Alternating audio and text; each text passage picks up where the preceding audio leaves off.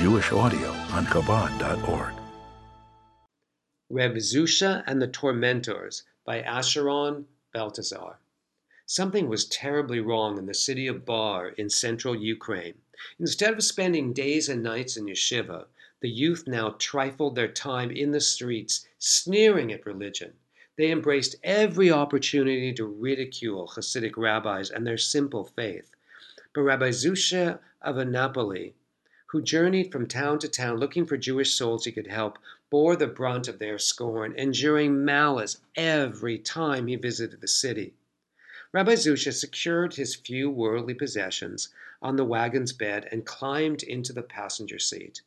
Before the driver could direct the horses forward, Rabbi Zusha held out a few kopecks. I'm aware that the, the road goes through Bar, he said, but I ask you not to enter the town. I know it is quicker to go through the city, so here is payment for the additional distance. Please, whatever you do, don't enter the city. The wagon began to move, and before long the rhythmic swaying lulled Rabbi Zusha to sleep. As the town of Bar appeared on the horizon. Beneath the darkening sky, a carriage sidled close to the wagon, and, the, and Rabbi Moshe of Pshevorsk, a renowned scribe and student of Rabbi Zusha's brother, Rabbi Elimelech, poked his head out from one of its windows. The wagon driver slowed to a stop. Who's riding with you?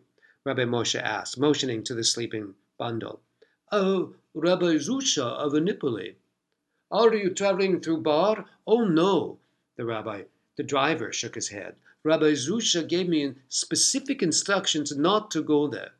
Ah, well then, Rabbi Moshe went on, I advise you to redirect the wagon to Bar. Nothing will happen to you, I promise.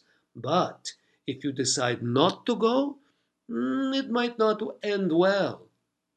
Rabbi Moshe signaled to his driver, and they rode off. The carriage's rattling slowly faded, leaving the wagon driver quietly weighing his options. Should he obey Rabbi Zusha or, or Rabbi Moshe? He picked up the reins and urged the old horse into action, heading directly towards Bar. Circumventing the town would make the journey much longer, and besides, the wagon driver had Rabbi Moshe's assurance that nothing would happen to them.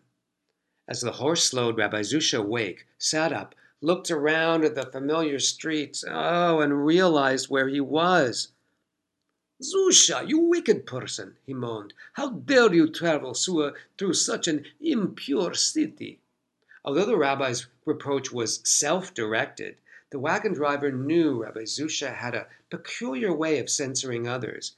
He quickly tried to placate him by offering, uh, I'm sorry, it was a mistake, but if you want, we can retrace our steps and, and go around.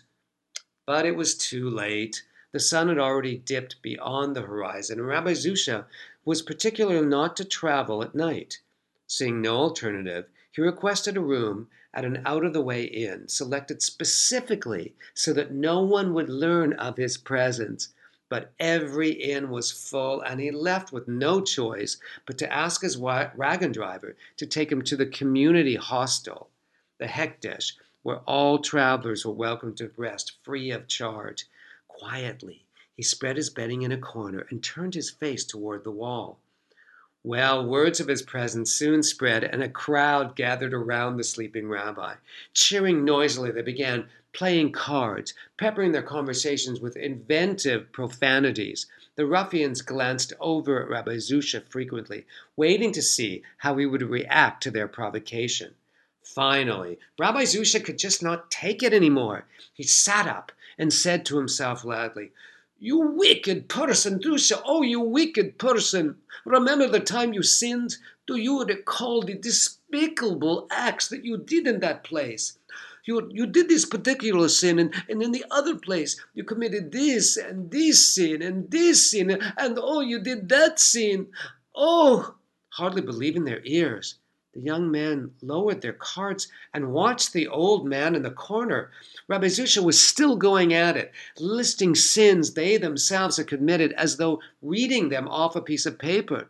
And, and, and what are you going to do on Judgment Day, eh, Zusha? Your soul will know no peace when that time comes. I. Reb Zusha's words had the desired effect. The young men dropped their cards and covered their faces, deeply ashamed. Some sobbed while others were stunned into silence. After some time, the erstwhile tormentors approached Rabbi Zusha with a collective request for help.